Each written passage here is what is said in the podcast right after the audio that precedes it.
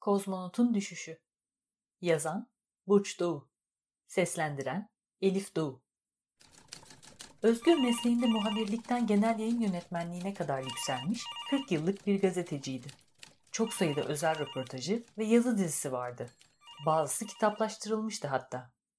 Bir keresinde yılın gazetecisi ödülünü de almıştı ama onu üç kişiyle paylaştığı için tatsızdı biraz. Zaten kaç aday vardı? Dört mü, beş mi? Kapris yapmış ve ödül gecesine katılmamıştı. E başka ne yapsın? Duayen gazetecilerin böyle enteresan tavırları olabilir. Ama şimdi keşke burun kıvırmasaydım diye düşünüyordu. Çünkü şaşalı günler geride kalmıştı. Açıkçası mesleğinin 40. yılında işler onun adına iyi gitmiyordu. Önce zorla emekli edilmiş, sonra eşiyle boşanmıştı. Böyle iyiye gitmek olmaz. Gel gelelim gazetecilik ruhuna işlediğinden olacak, emekliliğinde bile haber koklamayı bırakmamıştı. Doğrusu Özgür gazeteleri sahiden koklayarak okurdu. Kağıt kokusunu seviyordu. Geçen hafta gazeteleri tararken bir Türk kozmonotunun ölüm ilanına denk gelmişti. Başlangıçta önemsemeyip başka sayfaya geçmişse de biraz sonra internetin başında araştırma yaparken bulmuştu kendini. Elinde değildi. Emekli edildiğini bile unutmuştu birden. Ulaştığı kayıtlar merhumun Moskova Üniversitesi'nde mühendislik okuduğunu onaylıyor, dahası birincilikle mezun olduğunu gösteriyordu. Yüksek lisansı ise aynı üniversitede roket bilimi üzerineydi. Özgür, bu haberdir diye bağırmıştı gol atmışa benzer bir coşkuyla. Yazı dizisine vereceği isim işte o an zihninde belirdi. Kozmonotun düşüşü. İlan sahibine ulaşması günler almıştı. Röportaj gününün belirlenmesi de. Merhumun kızı olduğu anlaşılan Halide Hanım sonunda tamam demişse de yine birkaç kez ertelemişti görüşmeyi. Tabii bunlar haberin kokusunu alan Özgür'ü yıldırmadı. Yani hangi gazete böyle bir konuyu yayınlamak istemezdi ki? İstanbul'dan bir kozmonot göçüp gidiyor.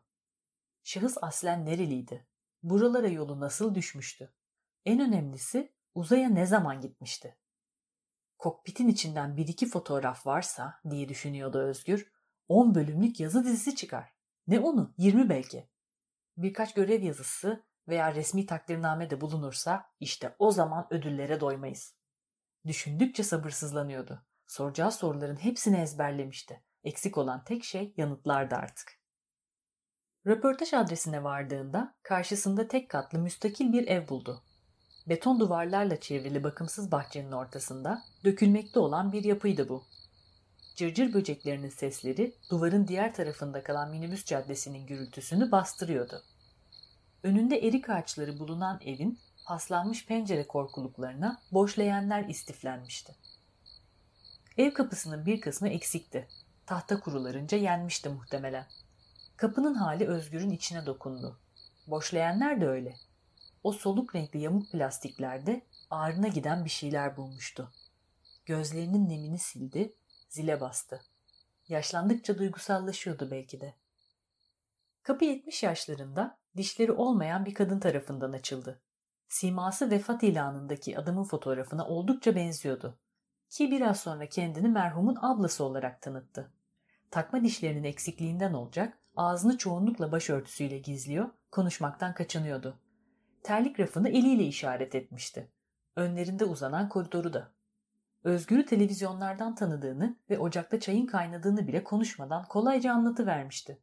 Mimiklerini bir pandomim sanatçısı kadar iyi kullanıyordu. Uzun ve aydınlık koridoru geçerek salona vardılar. Cilası bozulmuş ahşap bir kapıyla arka bahçeye açılan mekanın ortasında odun sobası, pencere tarafındaysa formüllerle dolu siyah bir tahta seçiliyordu. Soldaki duvara baştan başa kitap istiflenmişti. Muhtemelen bin kitap vardı orada. Evin hiçbir yeri gibi salonda da halı yoktu. Parke taşları eski ve eksikti.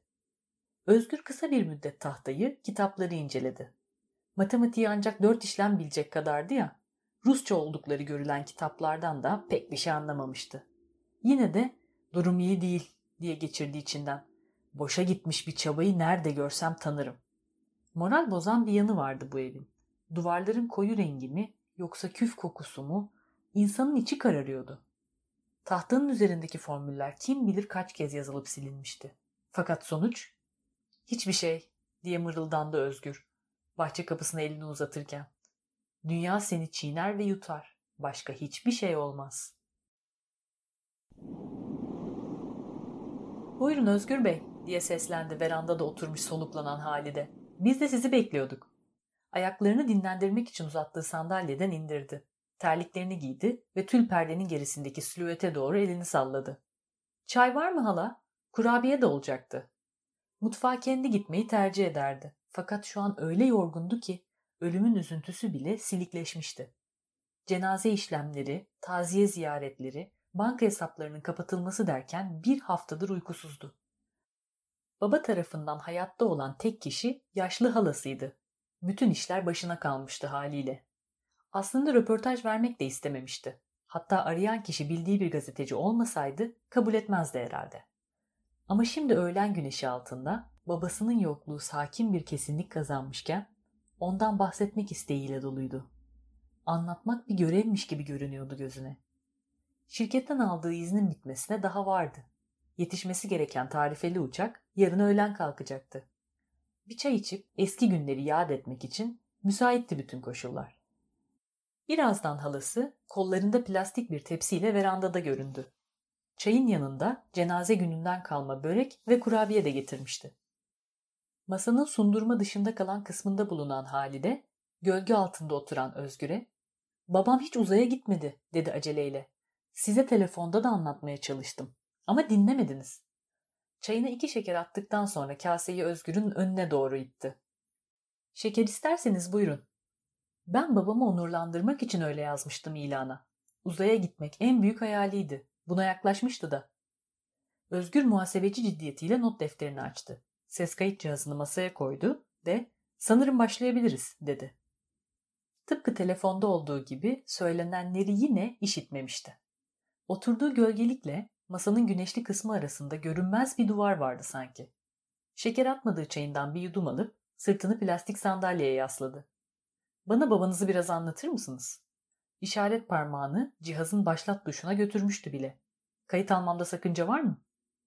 Sakınca yok ama gerek de yok diye yanıtladı Halide. Dilediğiniz gibi yapın gerçi sorun değil. Başını masaya eğdi ve tabakta hiç tatlı kurabiye kalmış mı diye bakındı umutsuzca. Babam doktoralı bir mühendisti diye sürdürdü. Jet motorları ve roketler konularında uzmandı. Moskova'da VTOL yani uçakların dikey kalkış ve inişi üzerine çalışıyordu. Eğitimli bir sivil pilottu ayrıca. Yani uzay programına katılmak için her niteliğe sahipti. Özgür, mühendis, pilot diye not alırken sesinin rengi birden değişen halide kollarını kavuşturdu. Başvurusu kabul de edilmişti ama sonra olmadı. İkinci defa toplanan kurulun bu kez başkasında karar kıldığı söylenmişti bize. Başvuru red. Notunun altını çizen Özgür, niçin diye sordu. Bilemem, çocuktum ben. Gerçi babam da bilmiyordu. Aslında şansını tekrar deneyebilirdi. Ama birkaç ay sonra Sovyetler dağılınca programı kapattılar. Sonra biz de buraya savrulduk işte klasik memlekete dönüş hikayesi. Babanız dönünce ne yaptı? diye sordu Özgür gazetecilik sezgilerine güvenerek.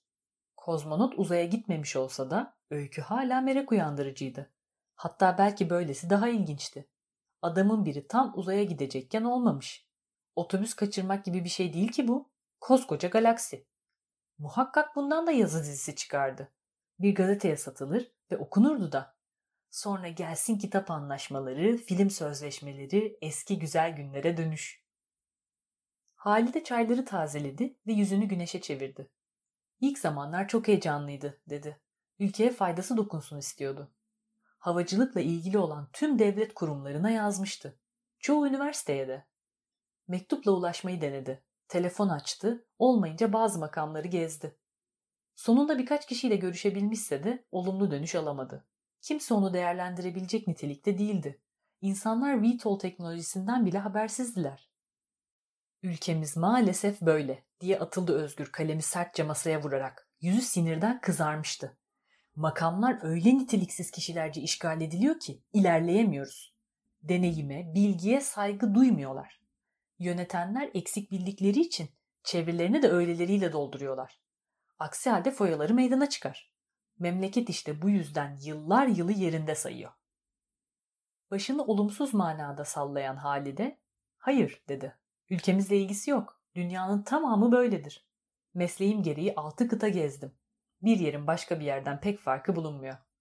Yalnızca bazı ülkeler refah açısından vaktiyle diğerleriyle arayı açmışlar. Bu kadar. Babam o dönem için alanında biraz fazla donanımlıydı bana kalırsa. Kimse böyle birine buyur gel başla demez. Deneyiminin kime faydası olacaktı? Ülke uzaya mı çıkacaktı onun sayesinde? Halde derin bir nefes aldı ve insan çaba gösterirken diye sürdürdü. Basit bir noktayı hep atlar. Daha doğrusu yorulduğu için unutur. Takdir edilmedikçe görünmediğini düşünür ve küser her şeye. Fark edilmezliğini kendi eksiği, önemsizliği sanır. Halbuki görünmez değildir. Çoğu kişi, özellikle de ulaşmak istediği yerlerde bulunanlar görüyordur. Sessizce izliyor ve vazgeçmesini bekliyorlardır. Babanız da böyle mi düşünüyordu? diye sordu Özgür. Babam böyle şeyler düşünmezdi. O sadece gökyüzünü seviyordu. Başvurularına dönüş alamayınca bir fabrikaya girip kaynakçılık yaptı. Sonra usta oldu derken bölüm şefi ve fabrika müdürü. Halinden şikayetçi değildi. Havacılıkla ilgilenmeyi de hiç bırakmadı. Yalnızca annem ölünce bir süreliğine durmuştu galiba. Altı ay veya bir yıl kadar. Başınız sağ olsun dedi Özgür. Sonra her ikisi içinde diye ekledi. Dostlar sağ olsun. Halide havayı dağıtmak istercesine ayaklanıp bahçenin uç tarafındaki hurdalığı işaret etti. Gelin dedi. Madem babamı merak ettiniz, size yaptığı uçağı göstereyim. İrfan Bey eşinin ölümünden sonra böyle bir projeye girişmişti. Aslında uzay mekiği yapmak isterdi ya, ona ne vakti ne de imkanı vardı. Tasarladığı şeyi üretmek yıllarını almıştı. Ama kızına telefonda anlattığı kadarıyla uçak VTOL testlerine neredeyse hazırdı. Hatta belki hazırdı artık. Halide iş seyahatleri yüzünden babasını son aylarında çok arayamamıştı. Kısa bir yürüyüşün ardından atölye niyetine kullanıldığı anlaşılan bölgeye ulaştılar. Kamyon lastikleriyle çevrelenmiş alandaki tüm otlar yolunmuş, zemin düzleştirilmişti. Halide yıpranmış brandayı çekerek uçağı ortaya çıkardı.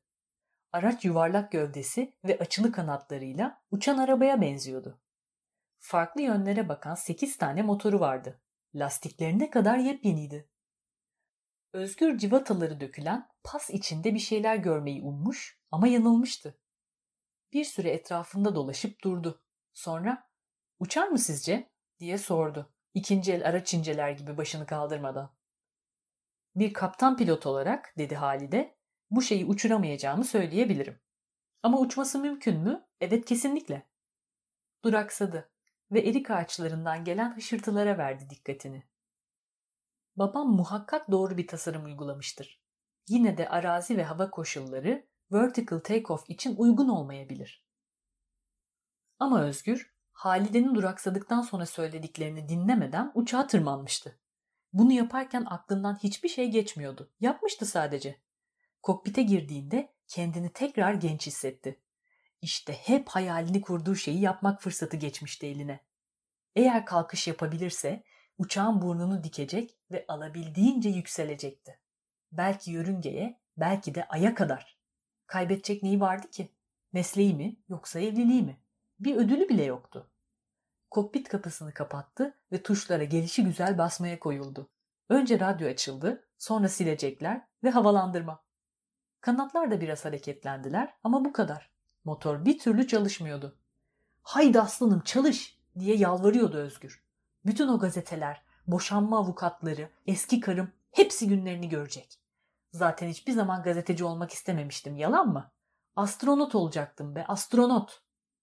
Olanları dışarıdan şaşkınlıkla izleyen Halide bu saçma şakanın sonlanması gerektiğini ve uçağın zaten yakıtı olmadığını seslendiğinde Özgür kendini kaybetmiş halde tuşlara basıp duruyordu. Söylenenleri yine kesinlikle işitmemişti. Gerçi bu kez kendi uyundan değil, kokpitin ses yalıtımı iyi olduğundan. Güneş yavaşça batmaya başlamış, dışarıdaki rüzgar kesilmişti. Yanlışlıkla açılan radyoda rahmetli Kayağan gözlerinin hapsindeyim söylüyordu.